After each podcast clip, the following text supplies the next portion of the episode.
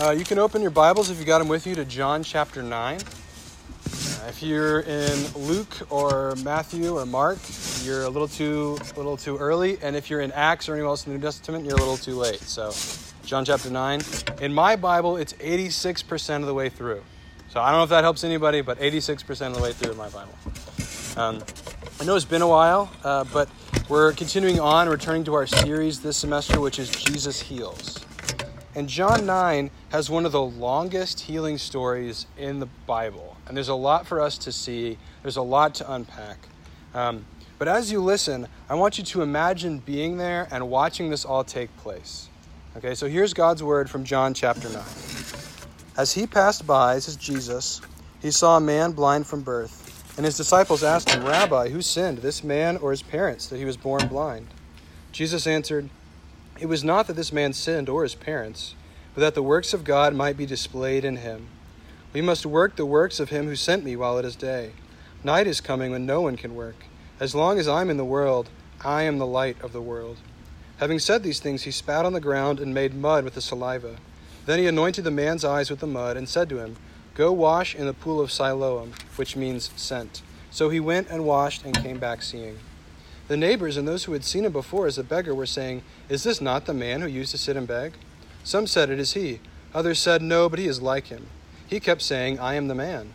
So they said to him, Then how were your eyes opened? He answered, The man called Jesus made mud and anointed my eyes and said to me, Go to Siloam and wash. So I went and washed and received my sight. They said to him, Where is he? He said, I don't know. They brought him to the Pharisees, the man who had been formerly been blind. Now it was a Sabbath day when Jesus made the mud and opened the eyes. So the Pharisees again asked him how he had received his sight, and he said to them, He put mud on my eyes, and I washed, and I see. Some of the Pharisees said, This man is not from God, for he does not keep the Sabbath. But others said, How can a man who is a sinner do such signs? And there was a division among them. So they said again to the blind man, What do you say about him since he opened your eyes? He said, He is a prophet. The Jews did not believe that he had been blind and had received his sight until they called the parents of the man who had received his sight and asked them, Is this your son who you say was born blind? How then does he now see? His parents answered, We know that this is our son and that he was born blind, but how he now sees we do not know, nor do we know who opened his eyes. Ask him, he is of age, he will speak for himself. His parents said these things because they feared the Jews. For the Jews had already agreed that if anyone should confess Jesus to be the Christ, he was to be put out of the synagogue. Therefore his parents said, He is of age. Ask him. So for the second time they called the man who had been blind and said to him, Give glory to God. We know that this man is a sinner. He answered, Whether he is a sinner, I do not know. One thing I do know, that though I was blind, now I see. They said to him, What did he do to you? How did he open your eyes? He answered them, I have told you already, and you would not listen. Why? Do you want to hear it again? Do you also want to become his disciples? And they reviled him, saying, You are his disciple, but we are disciples of Moses. We know that God has spoken to Moses, but as for this man, we do not know where he comes from.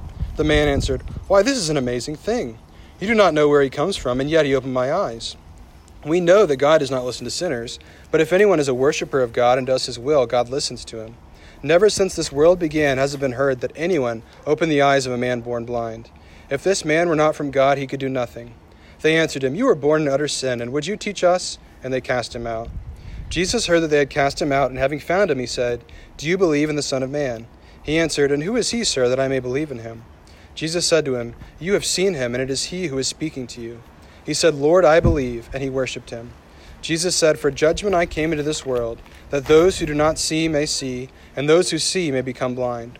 Some of the Pharisees near him heard these things and said to him, Are we also blind? Jesus said to them, If you were blind, you would have had no guilt. But now that you say, We see, your guilt remains. Let's pray. Father, thank you for your word and allowing us to see the truths through the eyes of the gospel and through the eyes of Jesus that give sight to the blind. Would you bless us as we listen to your word tonight and see what it has to say about our sight and our blindness? In Jesus' name, amen. So, if you were there this morning, you heard me give an illustration about a book I used to read a lot growing up called What Happened After. All about what happened after all the fairy tales you know, right? Basically what happens after happily ever after, right? Well, we've heard a lot of stories of healings this semester, and a lot of them kind of feel like that happily ever after. You know, Jesus comes in, heals the person, and then it's over. And so we kind of wonder sometimes what happens after those healings, right? What happens after the faith of the Canaanite woman? What happens after the woman with the discharge of blood? What happens after you know, the man who was lowered down by his friends? And we actually get that in this story. Most of the story, in fact, is what happens after. The first seven verses are the healing, and then all the way verses 8 through 41 is what happens after. And actually, if we're honest, we need this sort of what happened afterwards because some of us wonder how we should live. Like, we know we're Christians, but what does it mean for how we live now? Some of us wonder how do we grow in our faith and how do we share our faith? Some of us wonder how, how do we, you know, how do we stand firm under pressure like this man, right? And some of us feel like there are things that keep us from seeing things God's way. Wherever you are, you can identify with someone in this story. There's a lot of characters, right? And there's the usual people, Jesus and his disciples. There's also the blind man. But more important for us, there's three groups of people the public, the Pharisees, and this man's parents. So before diving into those three groups of people, this chapter is so long, but it's also really rich and complex. So the best way to understand it is to look at the beginning and look at the end, and then we can understand everything that happens in the middle. So we see Jesus and his disciples, and Jesus sees a man born blind. His, disciples ask him, Well, did he sin? Is that why he's blind? And Jesus said, No. He's blind so that the works of God may be displayed in him. And then he says something really important. He says, I am the light of the world. And that's one of the themes running through the whole passage that Jesus is the true light by which we see. And then he does something really odd. He spits in the ground, he makes mud, and puts it on the man's eyes. And we think, why did Jesus do that? Right? And we'll, we'll get back to that, but I want you to keep that question in your head. Why would Jesus heal him that way? And then the man goes and washes and then sees. And then at the very end of the passage, he finally comes back to Jesus. And Jesus makes this statement in verse 39. Jesus says, For judgment I came into this world, that those who do not see may see, and those who see may become blind. And that's what this really this chapter is all about. People that were blind, aka the blind man, now sees, and those who think they see are actually blind. So, with those things in mind, we can understand what happens in the rest of the chapter. So, first, we look at the public. What does the public do after this miracle? That kind of starts in verse 8, right? It says, His neighbors and those who had seen him before as a beggar were saying, Is this not the man who used to sit and beg? After the blind man is healed, he sees these people that he knows. And naturally, they have questions, right? That's not a bad thing. If somebody came and said, I was blind, but now I see, we'd all have questions. And it's good to have those questions. But but what happens? Well, they're actually split into two categories, right? In some ways, it's those who see and those who don't see. Verse 9 Some said it is he, others said nobody's like him. He kept saying, I am the man. So they keep asking the questions, and they doubt, is it even him? They ask him, well, where's Jesus? How did it happen, right? And ultimately, what do they do? They send him to the Pharisees, right? And we actually never hear from these guys again in the whole story. It's one thing to say, let's send it to these people and let's see what they say, but we never hear from them again. So what the public does is they dodge the question, right? They say first, well, it's not him. And then they say, well, where's Jesus? And then it's, oh, these important people, they, they can figure it out, right? They dodge the question. And that's something that we do all the time. It actually goes all the way back to the Garden of Eden in Genesis chapter 3, because after Adam and Eve had sinned and God comes and asks them about it, Adam says, well, Eve gave me the fruit. And Eve says, Well, the serpent said it was good, right? They're both dodging the question. This is something that we all do. But the public does this in this passage. They dodge the question. The second people, the second category of people are the Pharisees, right? Now, when we hear Pharisees, in this case, I want you to think not people that you know are bad, right? Which is what people, when we grow up in the church, that's what we think of when we think of Pharisees. But I want you to think of the experts, right? The people you trust. This is why the, the public sent the people, sent the man to the Pharisees. They thought, okay, they can figure this out. So he goes to the Pharisees, and they question him. But notice they ask a pretty different question. It's in verse 14. Now it was the Sabbath day when Jesus made the mud and opened his eyes. So the Pharisees asked him how he had received his sight. And when he tells them what happened, they then question. They then are split too, just like the public. They say, uh, This man is not from God, for he doesn't keep the Sabbath. But others said, How can a man who is a sinner do these such signs? So we asked, asked the question earlier why does Jesus heal the man this way, right? All the other healings we've seen, it's a touch, maybe, if not just a word from far away. But Jesus takes the time to make mud and put it on his eyes, and it seems crazy, right? Well, that day, the Pharisees have strict, strict rules for Sundays. So, if you were going to heal somebody on a Sunday, they had to have a life threatening injury. That was the only way you could heal somebody on a Sunday and for it to be okay. Right? Also, you couldn't make bread, which means you couldn't knead the dough. So when Jesus is using his saliva and making mud, it's the process of kneading. So they're saying, wait a second, he's not following our laws, right? And so the Sabbath is a huge deal, right? And so the, basically what they do is they're split. They're like, well, he's doing things that we don't think are good to do on a Sabbath. So what do they do? They call his parents. And they actually don't get anywhere with him. And we'll actually go back to the parents. But they don't get anywhere, so they call the guy back.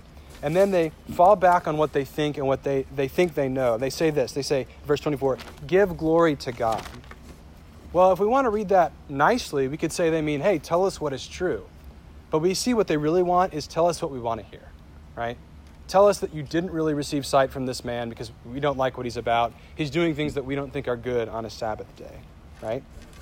They're actually following back on what they know. They even say this well, we don't know about this man, but we're disciples of Moses, so we've got it covered. We, have got it under control, right? So, whereas the public dodges the question, the Pharisees actually dismiss it out of pride, out of what they think they know. They trust in their own sight, their own knowledge, not in the sight that Jesus gives. And it's important to see that this blind man has actually much more learning than the Pharisees. This man who's never been able to read, never been able to write, is able to talk with these men and actually come out on top pretty amazingly, right? But the other thing that we see throughout these things is that the blind man keeps making confessions and they actually get stronger and stronger. So when the public talk to him, he says, Well, Jesus put mud in my eyes, I went to the pool, and I came back healed. And that's a good confession. But he doesn't say anything about who Jesus is. He doesn't say anything about the Christ, right? And then when he talks to the Pharisees, they asked him, well, Who is Jesus? Who do you say he is? And he says, A prophet, right? And when he says a prophet, he means he is the highest authority. He has more authority than you, he has more authority than me. So he's growing in his confession, right?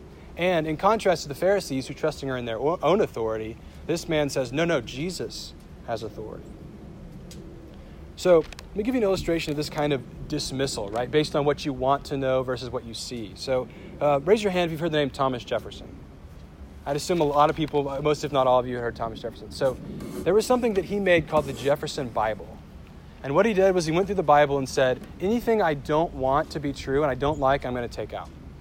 So, anything about Jesus being divine, anything about miracles, definitely anything about the resurrection, right, just cuts out, is gone he often cut things off mid verse because he's like, well, I like this part, but I don't like this part. In fact, I looked up what John 9 looked like in the Jefferson Bible. It's just the first three verses, just Jesus talking to his disciples. Because you can't have healing. You, you can't have a healing of man born blind, right? This is dismissing what you don't want to be true. And what you're left with really isn't anything good at all, right? And so the Pharisees are dismissing in the same way out of pride. The public dodge, the Pharisees dismiss. What do his parents do? Right? So his parents, back in verse 18, the Pharisees call his parents because they say, okay, we need to call them as witnesses and see what they say, right? That happens in verse 18. The Jews didn't believe that he'd been blind and received his sight until they called the parents of the man who had received his sight. And they asked him, Is this your son who you say was born blind? How then does he see? And when it starts out, we think, okay, this is going to go well because his parents tell the truth. In verse 20, his parents answered, We know this is our son and that he was born blind. But then, verse 21, they say, but how he now sees, we do not know, nor do we know who opened his eyes. Ask him. He is of age. He can speak for himself. Right? So, what do they do? Well, they basically say, uh, go back and ask our son about it. And they don't really give any information about what they know. And the, the, actually, the passage tells us why that is in verse 22. His parents said these things because they feared the Jews. For the Jews had already agreed that if anyone should confess Jesus to be the Christ, he was to be put out of the synagogue. Therefore, his parents said, He is of age, ask him. So his parents were afraid. If the public dodged the question, if the Pharisees dismiss it out of pride, really his parents are ducking out of fear, right? That's what they're doing. Ducking out of fear. But look at this man. He doesn't duck out of fear. Instead, he faces the Pharisees, even knowing the same thing his parents know. He faces that. In verse 26, he actually claims implicitly to be a disciple of Jesus, right? His confession is growing. And the, you know, the Pharisees say, well, we're disciples of Moses, right? And then there's this interchange between the two of them. And you really, when you read it, you can understand why the blind man is actually seeing things much more clearly. It's like the game we played. Imagine if one of the two people didn't have a blindfold on. That's what this conversation feels like. The blind man sees things much more clearly. They said to him, What did he do to you? How do you open your eyes? And he answered, I've told you already, and you wouldn't listen. Why? Do you want to hear it again? Do you want to become his disciples? Knowing the answer is no for them, right? Knowing that. And they say they're disciples of Moses and they say they don't know where he comes from. And then he responds and he says, You don't know where he comes from. Well, he's doing these miracles and yet you don't know where he comes from. How are you not seeing what I'm seeing here, right? And so the Pharisees cast him out. That's what they end up doing. So the man doesn't fear like his parents. He doesn't duck out of fear. Instead, he stands firm. And I want to give you an illustration that actually comes from our own denomination. So we're in the PCA, and the PCA actually came out of a larger Presbyterian denomination in the 20th century. And what happened was in that denomination, there were increasingly things where people started to question and wonder and say, hey, that's not right, right? Somebody was able to become, you know, people would be able to, to become pastors and not believe the truth of the Bible, not believe in the virgin birth, not believe in miracles, not believe in the resurrection, not believe the Bible is true, right? And naturally, a group of people got together and said, this is wrong, right? We need to do something about it. And they understood that they, that they could be cast out, right? And what ended up happening is they broke away from the denomination, and a lot of places lost their buildings, right? And they said, that's okay. That's worth it to us because we want to stand firm on what we know and what we see.